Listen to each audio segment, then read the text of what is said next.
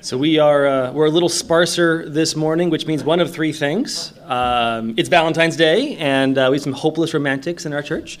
Uh, I did a terrible job teaching last week, or about you know 30% of the people are going to show up in about 10 minutes. So we'll see we'll see what ends up happening.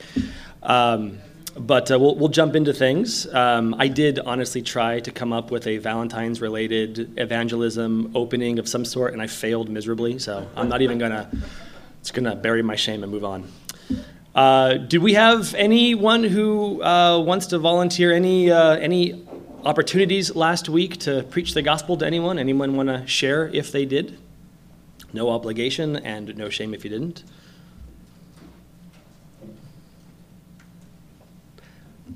No worries. No worries. All right, so as we mentioned last week, we want to, in each class, have a sort of weekly prayer focus for individuals in our lives that do not know our Lord and Savior Jesus Christ. So, do we have anyone who wants to volunteer who didn't name names last week that we could be praying for this morning as well as throughout the week? Any volunteers? Please, Brian. Sister Robin and her three kids, Jared, Hannah, and Chloe. Jared, uh, Hannah, Chloe. Awesome. Thank you. Anyone else? Folks we can be praying for. Lizzie. Uh, I have a sister as well, um, Julie is her name, and her husband Carrie. All right. And then Lizzie's sister. All right. Anyone else want to volunteer? Yes, please. Um, I have one of my good friends that uh, kind of became reacquainted with the last month, and right after I became reacquainted with him, I've known I've known him for like 15 years, but Okay. um, his uh, seven-month-old son just died randomly, so he's going through a lot of grief right now, and there's a separation between him and his wife, and so just that he'll be encouraged to put his faith in Jesus and you know basically um, be there for his other children. Sure. What's his name? His. His name is Derek. Derek. Yeah. All right. So Robin, Jared, Hannah, Chloe, Julie, and Carrie, and Derek. Derek. Why don't we open up in prayer? Father, thank you for this opportunity once again to gather and to hear what you would have to say to us on the subject of evangelism. I pray that we would just have hearts that desire to proclaim our Savior, that we would be used mightily by you to do that. I pray, Lord, that you would use this time to encourage and equip us, Lord. And Father, to that end, as we do gather here, I pray that you would bestow grace and repentance and faith on our loved ones, on those in our lives, Lord. And particularly, I lift up uh, Robin um, and, their, their, uh, and Jared and Hannah and Chloe. I pray, Lord, for their salvation. I pray for Lindsay's sister, Julie, and her husband, Carrie. And of course, Lord, I pray for, for Derek and his faith, and especially in light of everything going on, Lord, in, in his life. I pray that you would use that to let him see the glory and sufficiency of Jesus Christ. And it's in his name, Lord, that we pray. Amen. All right, so uh, if you all have handouts, uh, you'll see the very first thing on there is a summary of prior weeks. Um, I will do my best uh, to concisely summarize uh, everything that's happened in the class up until this moment. Um, so we have there the definition of evangelism it's simply the intentional verbal communication of the gospel to someone who does not or may not know Christ for the purposes of seeing them repent and believe. Um, second point, we evangelize for at least three reasons the joy of participating in God's work, our passion for his glory, and our love for our neighbor. And we also saw last week that evangelism is fundamentally God's work and that we are privileged to participate in it. Uh, which is more fundamentally what our class is about today. Uh, the intention of this class is to cover the overall biblical context of evangelism, Uh, the premise is that God is undertaking a saving work in this world amongst mankind that we participate in. Um, and we, we want to understand that overall mission and what our place in it is. In fact, last week we did look at uh, John chapter 4, verses 27 to 38. Uh, we pointed out last week that Jesus there subtly rebukes his disciples for their lack of proper focus and points them towards the work of saving souls. And I'm going to read a, a portion of that um, here. So, John 4, starting in verse 32, Jesus says to them, I have food to eat that you do not know about. So the disciples said to one another, Has anyone brought him something to eat? And Jesus said to them, My food is to do the will of him who sent me and to accomplish his work. This is fundamentally God's work in context there. That is the, the salvation of souls. It's his work, and we are fellow laborers in it. Uh, 1 Corinthians 3 5 through 9 is another example of it. Um, there, Paul says, What then is Apollos? What is Paul? Servants through whom you believed, as the Lord assigned to each. I planted, Apollos watered, but God gave the growth. So neither he who plants nor he who waters is anything, but only God who gives the growth. He who plants and he who waters are one, and each will receive his wages according to his labor. For we are, this is verse 9, we are God's fellow workers. You are God's field, God's building. So obviously, I think in context of this, this, this, passage, God is fundamentally the actor here. He's the one doing the work, He's the one that does anything that actually matters. And yet we're described as His fellow laborers. This is God's work. Sal- salvation is God's work fundamentally. Um, what God is doing in the world overall in saving souls is God's work fundamentally, but we participate in it. So, exactly what God is doing and how our personal evangelism fits in is the subject of our class this morning. Um, and there's four, uh, five objectives listed in your notes. The first one, um, and I try to get kind of cute with these, so it, will make sense as they go, I promise. Uh, but the first one is to review the meta narrative of Scripture. Um, the second one is to understand the goal of the shepherd. The third one is to grasp how the good shepherd gets his sheep. Fourth, see who directs the body. And then lastly, begin to think through some implications of these things. I promise those will make sense as we go. Uh, so, our first one is understand the meta narrative of Scripture. Uh, the concept of a meta narrative really just means overall story. Um, it's really just to point out that there is an overall story to the Bible. Uh, the Bible is not a collection of random books on different subjects that happen to be grouped together. There is an overarching story or narrative that binds all of what we read together. Um, and this is an oversimplification. But that overall story ultimately is God glorifying himself by accomplishing and applying salvation to those whom he chooses. The overall story of the Bible, again, an oversimplification, but that story is God glorifying himself by accomplishing and applying salvation to those whom he has chosen. Um, this is the overall story the Bible tells. And this, this next section might be a little remedial, but that's okay. I want to make sure we're all on the same page. Um, you know, as you, as you kind of walk from Genesis all the way to Revelations, you see this narrative arc throughout the book. Uh, God creates the world, it's very good, and then immediately Adam sins. And the next few chapters in Genesis really are the, um, the, the, the implications of that. We see sin wasn't just a one time event, it now permeates and infects all of humanity, all of the human condition, all of the world. Um, and instead of, again, instead of focusing, so, and so and the second Adam sins, God does, however, cover Adam's sin. That immediately uh, in Genesis 3:15 there is a promise of a future remedy. We don't get much detail of what that is, uh, but there is a covering that happens. There is uh, some description of it, and it's kind of punted later Again, Genesis really traces the fall of mankind um, and the, the, permeation of sin into man. And things look really bad until Abraham gets on the scene. Abraham gets on the scene, and there God establishes a covenant that points back to that promise in Genesis 3:15, um, and we get a little more detail about what God is ultimately going to do in the world. Eventually, from Abraham, we get Israel and the law, um, and a couple of really great things come out of that portion of the story. Um, but I think fundamental to Israel, we see the, the, the, the sad reality of mankind. Uh, God can provide a perfect law. He can personally intervene to keep his people safe. He can chastise us when we go astray. He can even guide us through inspired mouthpieces called prophets. And unless he changes human nature first, none of it's going to matter. Um, and Israel is a clear picture of that reality. Uh, from Israel, we also get the promised kingdom um, with a perfect and righteous ruler, one who will appear twice first to take away sins, and second to return and rule over us forever in righteousness. And then ultimately, in that narrative arc, we get the incarnation, we get the cross, and we get Jesus' resurrection, the accomplishment of everything he promised in Genesis 3.15. Um, but then the story pivots, essentially from the end of the Gospels, the beginning of Acts, on to the rest of the Bible. The story isn't about God securing salvation, it's more about God applying it.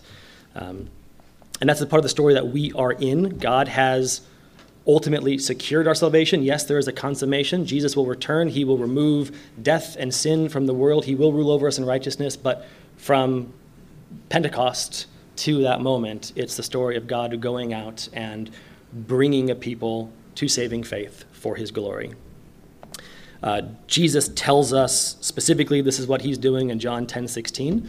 Um, and that's kind of where I'm getting all of my, um, my titles from in our objectives. John 10 16, he says, I am the good shepherd. I have sheep that are not part of this flock, referring to the immediate uh, people of Israel. And I have to go get them and make them one flock. I'm paraphrasing, not quoting. Um, but that's fundamentally what's happening. The good shepherd is going out and he is getting the sheep that his father has given him. That's what he's doing in the world now, and that's what we're examining in the morning. That's this, this is the overall meta narrative of the scriptures. This is the context in which our personal evangelism falls. So, again, pretty basic, but just want to make sure we're on the same page. Any questions on that? Any concerns? Craig? Uh, how does that tie into the, uh, the Great Commission and um, at Jesus' ascension? He's ruling now. You uh, referenced that. So, Mhm. how do you see the Great Commission tying into evangelism? That's literally where we're going next. So perfect. uh, let me let me let me get to that in just a couple of seconds, but it's it's going to tie in. Other questions? No. Okay. Well, thank you, Craig, for the, the great segue. Um, right before we get to that, though, um, I think it's important, our next point, to understand the goal of the Good Shepherd. Uh, before we talk about how the Good Shepherd gets his sheep, let's talk about what he's ultimately aiming at. Um, again, the Lord has given, has chosen some to be saved, and the Good Shepherd is going out and getting his sheep. He doesn't have, uh, you know, a quota. He doesn't have five million sheep, and he's not sitting around going, "Hmm, "I like that one's coat. That one seems nice. Let's bring them." No, he's got he's got a very specific purpose in mind. Ultimately, there's a very specific outcome that God's aiming at. And one of the things I love about God is that He is a God who tells us from the beginning what the end is. Uh, Isaiah 40, 8 through 10, which is a fantastic verse in the Bible.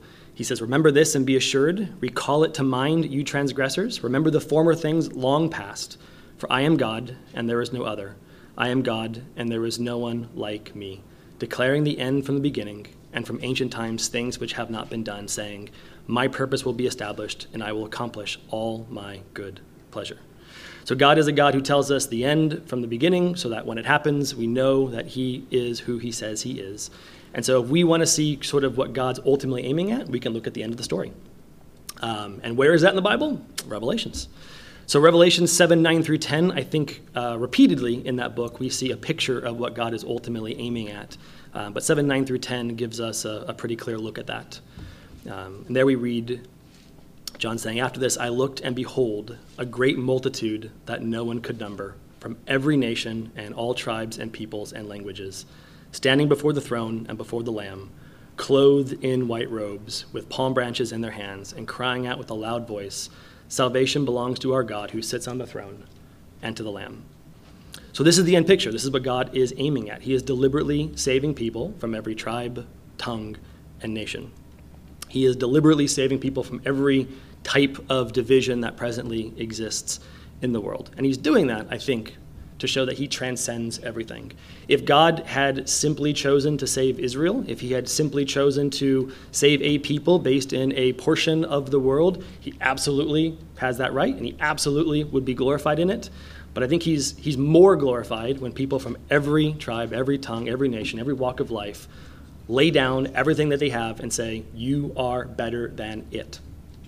He is more glorified when the elect have laid down every type of false God that has existed, when scores of dialects and language will be, will be used to praise him, and cultural and sinful practices and customs uh, all across the world have been repented of, his law of love tested, and found infinitely better. God is more glorified in this picture of people from every tribe, tongue, and nation coming to saving faith. And so that's kind of what we're, we're talking about in terms of our overall evangelistic context. Uh, we're literally now in the part of the story where God has accomplished salvation. He's applying it to his elect as part of his plan to glorify himself by bringing a people together from every tribe, tongue, and nation to worship him. So that is, in briefest form, the overall context in which our evangelism occurs. Which brings us then to Craig's question, uh, or implied question How is it that the Good Shepherd accomplishes his work in getting a sheep? Uh, before I go on, questions on anything so far? Comments? No? Okay. So, how does the Good Shepherd accomplish his work in getting his sheep? So, I'm going to give a, a, first answer it, I'm going to clarify it later. But uh, for now, let's say that the Good Shepherd gets his sheep using other sheep. The Good Shepherd gets his sheep using other sheep. And so, under that statement, there are three things that we're going to be looking at. Uh, the first one, there in your notes, the sheep are commanded to go and preach. And we absolutely are. Uh, the good she- we know that the good shepherd uses sheep to get his sheep because he tells those sheep to go and preach him. Uh, Matthew 28, 18 to 20, the Great Commission that Craig referenced. Jesus said to them, All authority in heaven and on earth has been given to me.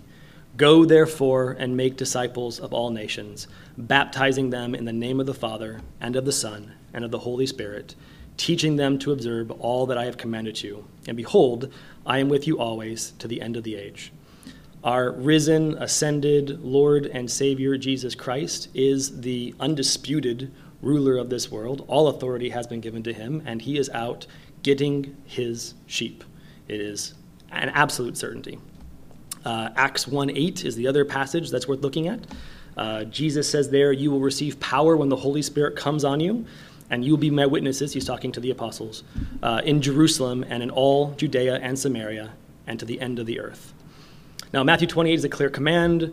Acts 1, less so. But I, I, even though it's not an explicit command, I think it is meant to be taken as one.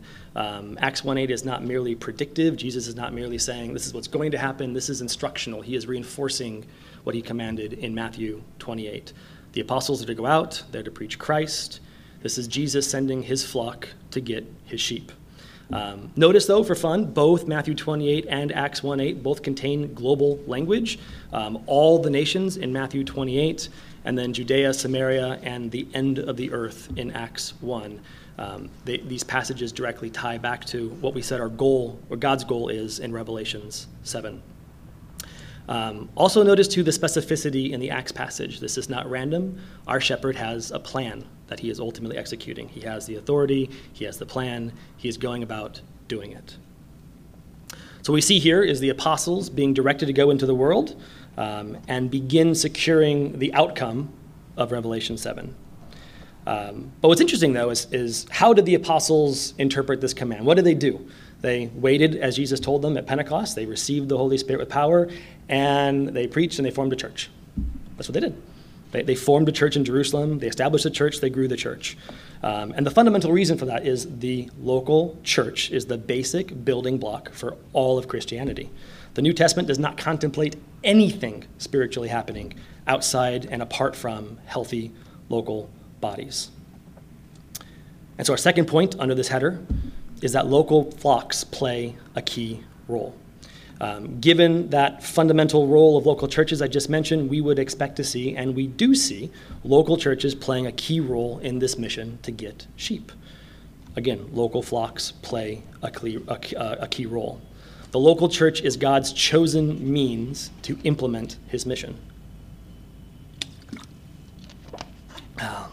So, in the, in the flow of the story of Acts, again, Pentecost happens, the disciples um, receive the Holy Spirit, and they establish a church. And they stay in Jerusalem, in keeping with, with Acts 1 8, until a persecution happens after Stephen's death.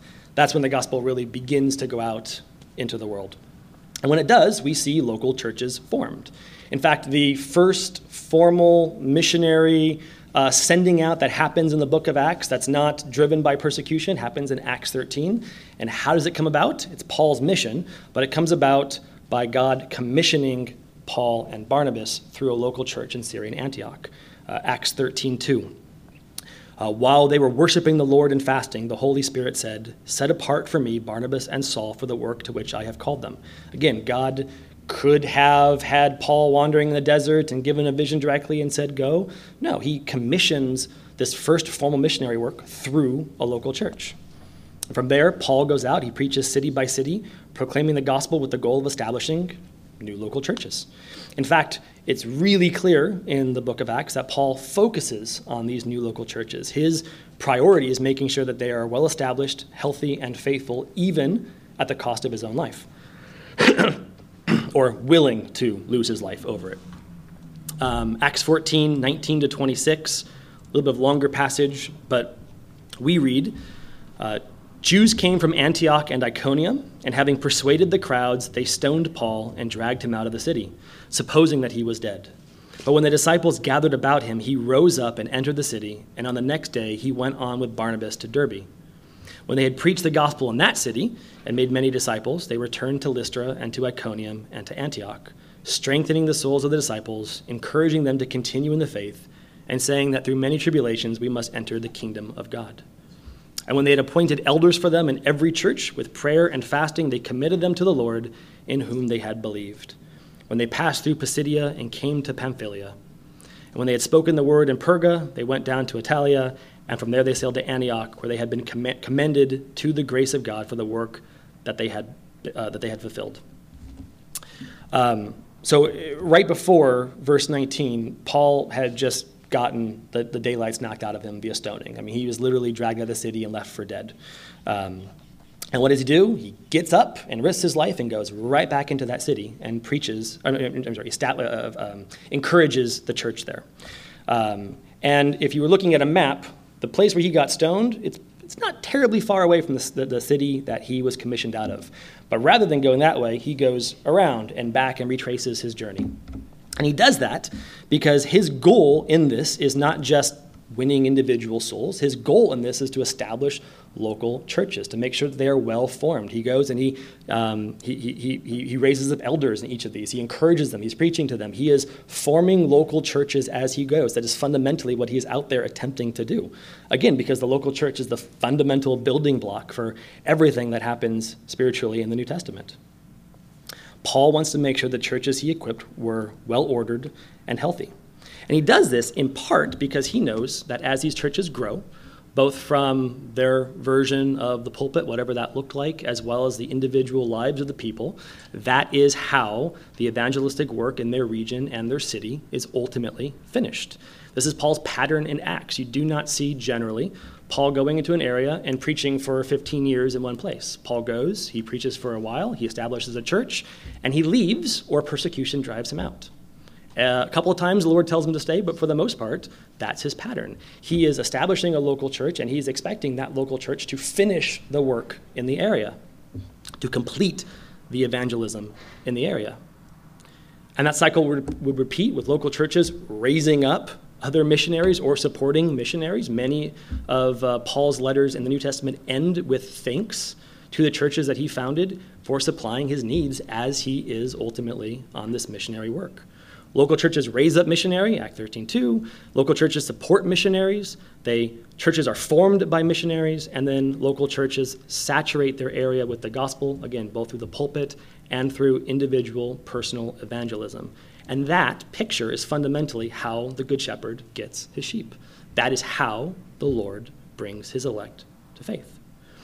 In fact, and I'm going to do one more point and then pause for, for questions and clarifications, but um, I think there's a point here that's worth making that I don't, I don't hear a whole lot being made. Um, so I'm going to do it. Uh, not only is a local church foundational to God's saving work in the world, as we just saw, but the Bible teaches that proclaiming God's goodness is fundamental to who we are as believers. It is fundamental to who we are as believers. Um, this is item C, I think, in your notes. Sheep exist to proclaim God's goodness and grace. Yes, 7C. Sheep exist to proclaim God's goodness and grace. Proclaiming God's goodness is foundational to who we are. Who we are. It is fundamentally a part of what we exist to do. Um, I know I've rattled off a bunch of scriptures, but let's look at one together. Uh, 1 Peter uh, chapter 2, verses 9 to 10. 1 Peter chapter 2, verses 9 to 10. By the way, I saw some folks like furiously trying to find the passages that I was referencing, so I know I went fast. I apologize for that. If you're a flipper, um, I'll give you time to look at this one. 1 Peter 2, 9 to 10.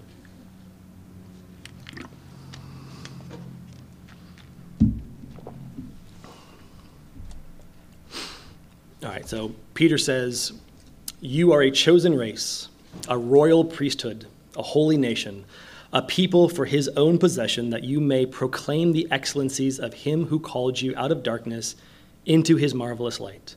Once you were not a people, but now you are God's people. Once you had not received mercy, but now you have received mercy. So, Peter's audience here, he's talking to believers. He calls them a chosen race, a royal priesthood, a holy nation, and God's own people. Notice, though, verse 9, that there's a word that. We are these things that Peter just mentioned so that we might proclaim something. It's the purpose, literally, that word uh, refers to purpose. It's the purpose for which we are a chosen race, a royal priesthood, and a holy nation. So we're, we're a people to proclaim something. Now, what are we supposed to be proclaiming? Uh, in the, the version I read, which is the ESV, uh, we have the word excellencies. Um, other versions I've seen, I think like King James might use virtue. Um, the, the, word there is uh, arete. It, uh, and virtue is probably the closest English synonym that we have. It really means moral goodness. We're, we're, we're proclaiming God's moral goodness. So when you read the word excellencies, if you're using the ESV, think God's virtuous character, his love, his righteousness, his justice, his holiness, those, those sorts of things. Um, and, and this is, I think, reinforced by the fact that Peter links this proclamation to the fact that we are called out of darkness into light, and then in verse 10, talking about mercy. He's, he's ultimately talking about salvation here. Um, God's uh, proclaiming God's excellencies or virtues means to proclaim God's goodness, His love, His righteousness, His holiness, His justice, His good moral character. Which kind of begs the question to whom are we proclaiming these things? What's the, what's the intention here? Uh, is this something that I do in my own soul? Is this meant to tell me that I'm supposed to be a worshipful person? Um, that, that might be part of it, but that's not really the focus. The, the word proclaim here is exangello, um, and it generally has the sense of a public statement. This is a public proclamation that's being made. It's not just me worshiping in a closet at home. So this is an outward facing thing. Now, I'd love to say this is an evangelistic passage that Peter is specifically talking about you preaching the gospel to your neighbor. That's not really what he's getting at. Uh, evangelism, corporate worship, those things are included here by implication, but that's not really the focus. What Peter's doing is bigger than that. He is linking who we are to this proclamation. We are a people so that we might proclaim something. We exist. I think Peter's saying we exist to proclaim God's excellencies and his moral character. So, yes, the, the, you know, worship is part of that, what we're going to be doing in about 45 minutes as a church. Um, um, it certainly includes our proclamation of God in our evangelism, where we're talking about God's mercy, His grace, His perfect justice, and how He satisfies both in Jesus. Um, in worship and in evangelism, we are proclaiming His excellencies, but He's talking more than just those things. Our very existence as the people of God is itself a proclamation of God's excellencies. Individually, we each were chosen when there was no goodness in us, no loveliness, no virtue. Each of us have been forgiven from the vilest of sins. Each of us is fundamentally a new creation in Christ, and each of us are clothed with a perfect righteousness that we have not earned. We are fundamentally different than what we were before. And the world may not see it, and if they do, they do not like it. But we are living, walking, breathing testimonies to God's goodness. We exist itself as a proclamation. But more than that, Peter clearly has in mind here our corporate existence. Um, it is who we are together that Peter is emphasizing. A church, Veritas, we're not a, we're not a social club. We're, we're not an association of like minded individuals. We're not a group of people who have the same taste in music and like listening to 45 minute sermons.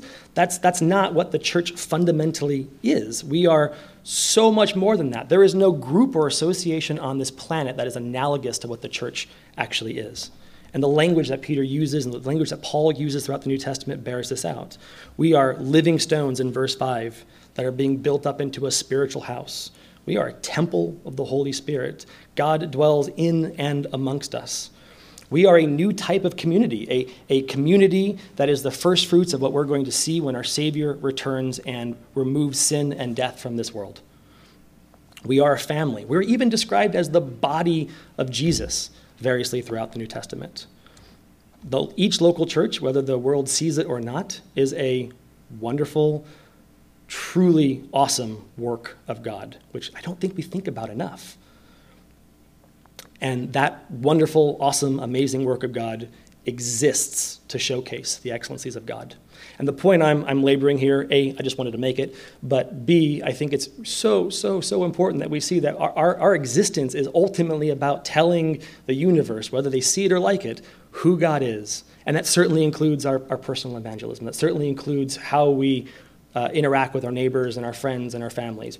Witnessing to God's glory is built into the framework of who we are individually and corporately. Um, and it's no surprise then that when you look at what the church does on a Sunday morning, the gospel is built in everywhere. It's built in everywhere. Um, that is, by the way, on a practical note, it is really good to invite unbelieving friends and family to church because they are ultimately inundated with the gospel. Um, they're inundated with the gospel. But think about what happens in a typical Sunday service. You know, our service leader stands up and leads us through a prayer of contrition, which includes the gospel. We sing songs that include the gospel. That's why we don't sing a lot of the more modern, falsely called worship music. We want songs that have the gospel baked into them. Our final prayer at the end of service, um, echoing 1 Timothy 2, is entreats God for good government so that the gospel can go forward. The sermon itself contains the gospel. We take communion, which in, in uh, 1 Corinthians 11 is itself a proclamation of the Lord's death until he comes. And then occasionally we even have a baptism, which not only is proclaiming God's goodness to the world. I don't know why I'm pointing over here. Um, not only is God's uh, is it proclaiming God's goodness to the world by the individual's testimony, but itself is a picture of what God is doing in that or has done in that person's life and their death and resurrection of Jesus Christ and their, their union with Him. So the, the church is fundamental and indis- indisputably important to God's evangelistic work in the world. So the shepherd gets his sheep through the sheep. Um, but I do, I do want to make clear, because I've been emphasizing the church a lot here, that just because we play a vital role doesn't mean that this isn't the work of the Good Shepherd. It absolutely is. I put a, I put a quote from J.I. Packer in your notes. It says, The preacher should work to convert his congregation. The wife should work to save her unbelieving husband. Christians are sent to convert, and they should not allow themselves, as Christ's representatives in the world, to aim at anything less. We are Christ's representatives, not his substitutes. In fact, and this is kind of it's an amazing picture, and I still don't fully have my head wrapped around it, but I, I mentioned earlier that the shepherd gets his sheep through his sheep. And that's, that's true, but it's not really the, the sum total picture the Bible paints. Remember, the church is the body of Christ. So while it's true that the shepherd gets his sheep through his sheep, it's also true to say that when he does, it's, it's his own body doing it. It's, it's the shepherd getting his sheep, not through disconnected individuals, but himself through his body. The church is, a, in a wonderful, amazing, inconceivable way, an extension of Jesus. And so amazingly, our participation in God's saving work is simultaneously God's working in the world. So our evangelism is not just me talking to my neighbor one day, it's not just me um, um, uh, trying to, to save a person from hell. It, it, is, it is part of a really gigantic and beautiful and amazing picture of what God is doing in this world. And I think it's critical for us to see this overall context because otherwise evangelism can be so easy to, to relegate to a, a box that we check or something we're supposed to be doing. But when we see this bigger, larger picture, we are motivated, at least I hope we're all motivated, to want to participate in it all the more. that was a lot. uh, questions, comments? Craig, did I touch on what you wanted me to touch on? Yes, thank you. Perfect. Okay, good. Other questions, comments? Does anyone want to add anything? You can argue with me too, that's okay. Lindsay? Well, what came to mind when you talked about our purpose was the Westminster Catechism, the chief end of man, it's kind of ingrained in me, and, and I thought it just really related so well with what you were saying, Mhm. because it's to glorify God and enjoy Him forever, and so what you're saying is, like, we glorify Him by proclaiming Him, that's the way to glorify Him, is proclaiming Mhm. Him, and that it's also this amazing experience, and so we get to enjoy doing it. Yeah. like, Simultaneously, so I just thought it tied together. That's a, that's a great way of putting it, absolutely. We, you cannot help but proclaim him. You exist, your existence itself is a proclamation, our gathering here is a proclamation, and that should overflow into actually proclaiming him with our lips. But it's just, it's, it's baked into who we are and what we do. Yeah, great point. Craig? Related to the gospel message in several places, both in the, uh, the gospels and the epistles, they talk about preaching the gospel of the kingdom and where, Paul was persecuted, in that one passage that, that you shared for preaching that gospel, which was in contradiction to the gospel of Augustus. My understanding is in the Greek that that evangelium, that that gospel message, that Christians were um, sent to the stake, killed, martyred, gruesome deaths, because they proclaimed Christ as Lord, and they weren't willing to say that Caesar was Lord. Mhm. And are you going to be getting into that, and particularly as that ties into, you know, the Great Commission, where we are to uh, teach the nations that uh, isn't there ultimately a, um, a national implication in terms of the gospel, and that, of course, it flows from the church. But are you going to be touching on these things in that gospel of the kingdom and the kingdom message as it relates to our evangelism?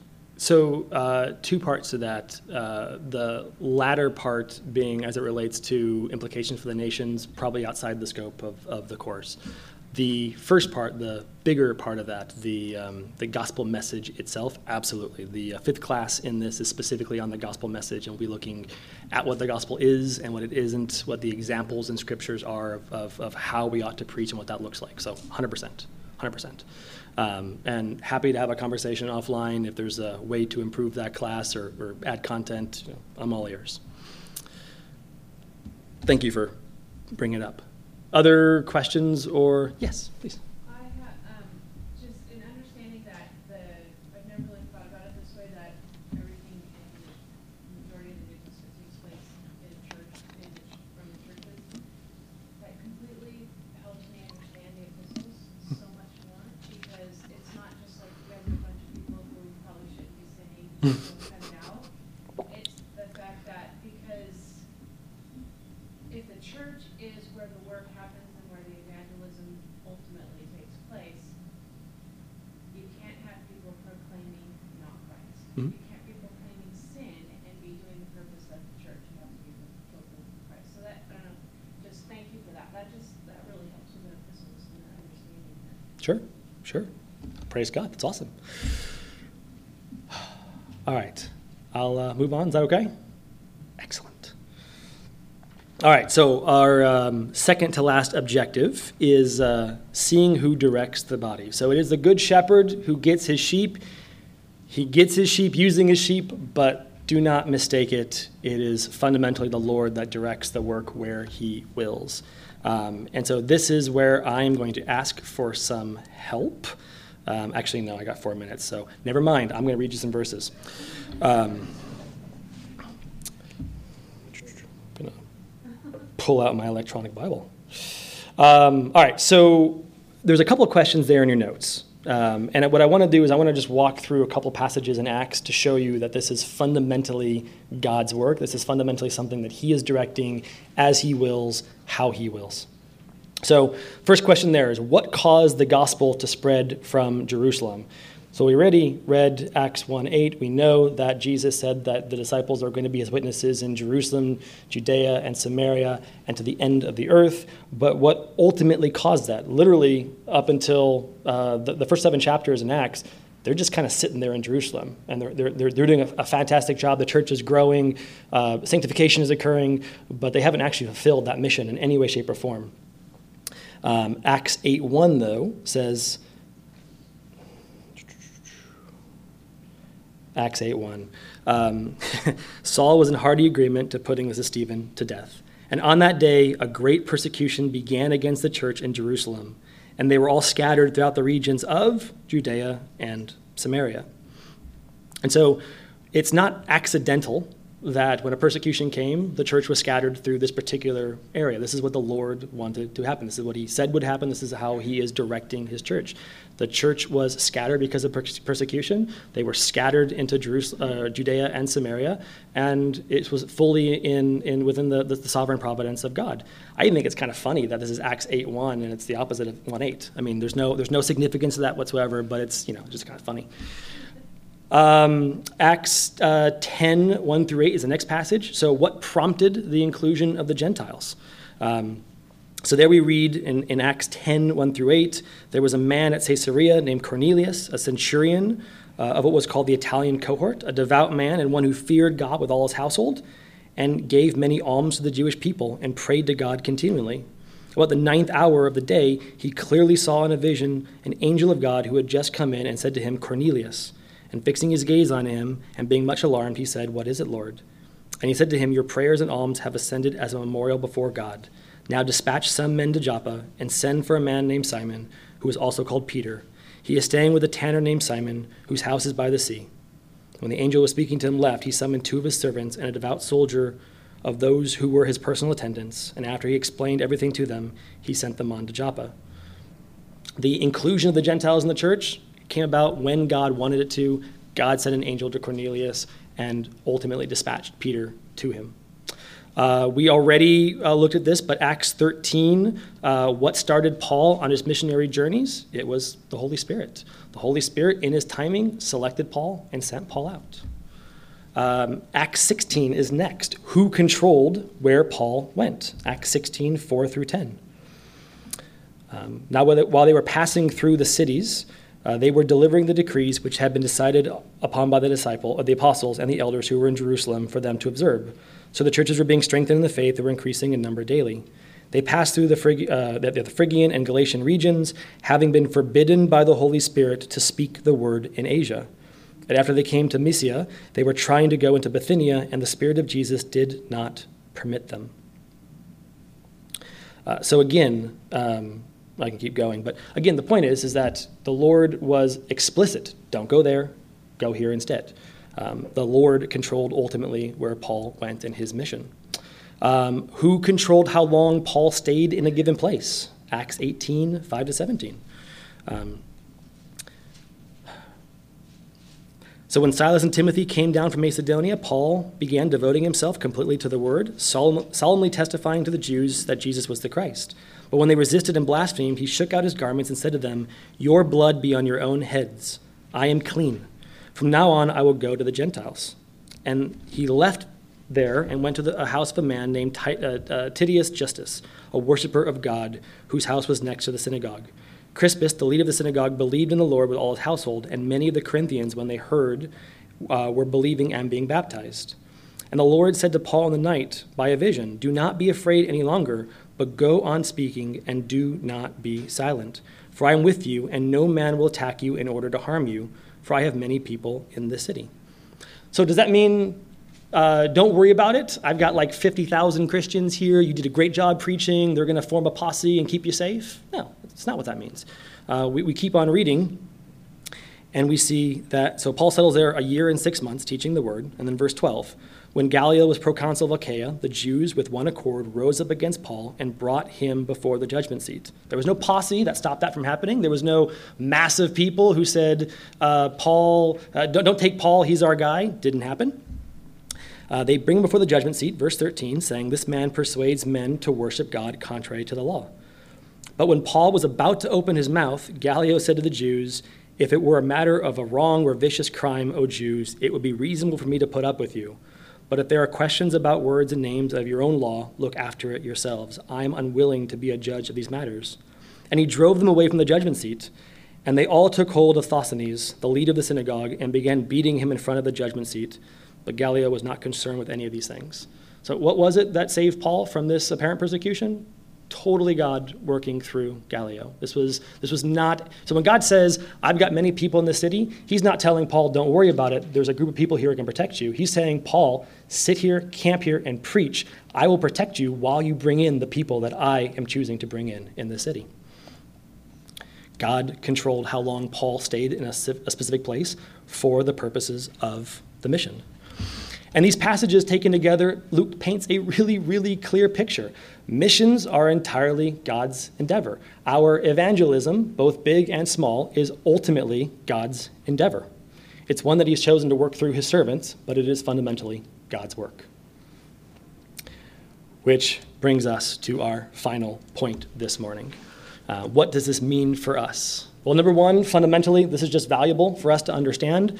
But two, if this isn't our mission, we need to make sure that we are getting the sheep the way the Good Shepherd wants. This isn't our mission, we need to make sure that we're getting the sheep the way the Good Shepherd wants. There's a passage we're coming back to over and over again in this class, but 2 Corinthians 5 20 to 21. Paul says, Therefore, we are ambassadors for Christ, God making his appeal through us. We implore you on behalf of Christ, be reconciled to God. For our sake, he made him to be sin who knew no sin, so that in him we might become the righteousness of God. So, verse 21 is an oft quoted text. It's a great text. We're going to go into the details of what Paul means there in the future, but essentially, it's Paul explaining the gospel. He is saying we are ambassadors, we are making an appeal, and verse 21 is the substance of that appeal. But we're going to focus on verse 20, where Paul says that we are God's ambassadors. This is not the first time that Paul makes that claim. He does so in Ephesians 6 as well. Um, we are God's ambassadors. This is God's work. We are his representatives, and we ought to conduct ourselves accordingly. Um, in fact, that's why Paul says in verse 20, it is God making an appeal through us. It's still fundamentally God doing it. Um, and there are four, I'm, going to try to close quickly, but there are four implications of this ambassadorial status in your notes. Four implications of our being an ambassador and what it means for our personal evangelism, trying to apply what we learned this morning. And the first one there is as ambassadors, we need to view the world through the lens of our mission. Um, so beating this analogy to death, you know, if I'm if I'm literally the ambassador sent to say, you know, China or Canada, I'm going to be looking at what is around me in a different way than you would if you were on vacation there. Uh, you might be looking at the news, wanting to check out the weather, um, checking out traffic conditions. I'm looking at it to see what's going on in the world, what I might need to deal with, trade conditions, those sorts of things. We're looking at the same media report, but we're looking at it very, very differently. I'm looking at this in light of the mission that I'm on. You're on vacation. In the same way, as God's ambassadors, we should be looking at our mission in this world the way God does. We should be looking at our interactions with our neighbors and family and friends in the context of the local church's privileged place of evangelism and our, uh, our, our, you know, our, our existence uh, in proclaiming who God is. Second, as ambassadors, we need to get the message right. Um, it would be a terrible thing if, again, I was sent as an ambassador to China and I worked out a deal that was entirely antithetical to what my uh, government wanted.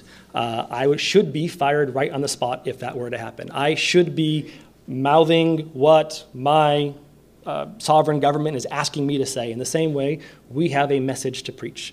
We don't get to deviate from the message, we don't get to make up alternate ways of saying it. We ought to be faithful to the message that we're given.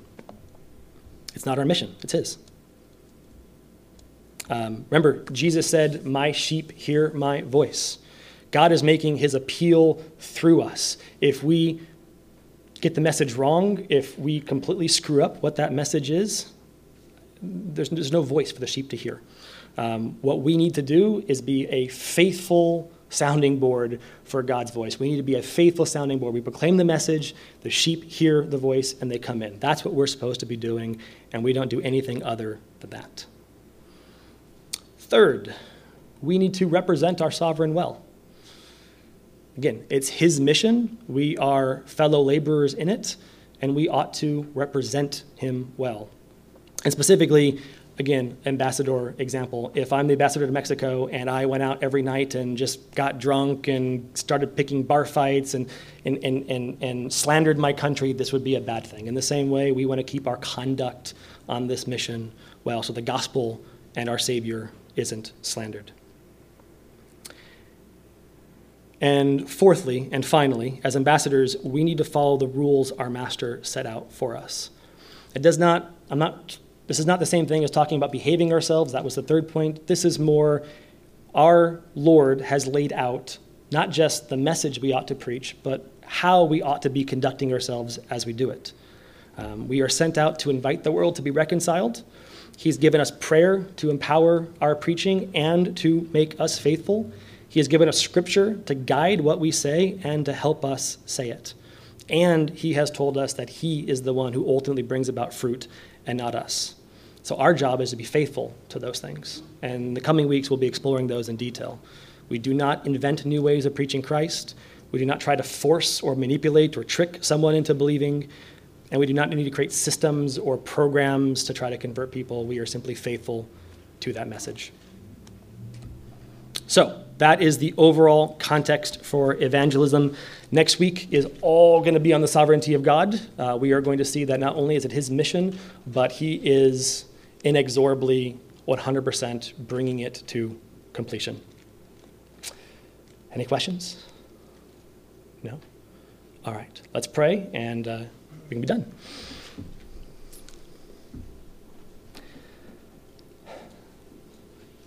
Lord, we thank you for this privileged place to be able to talk about evangelism, which means that we know you in the first place. It is a gift to be your people, to be a temple, to be a royal priesthood, to be a people for your own possession.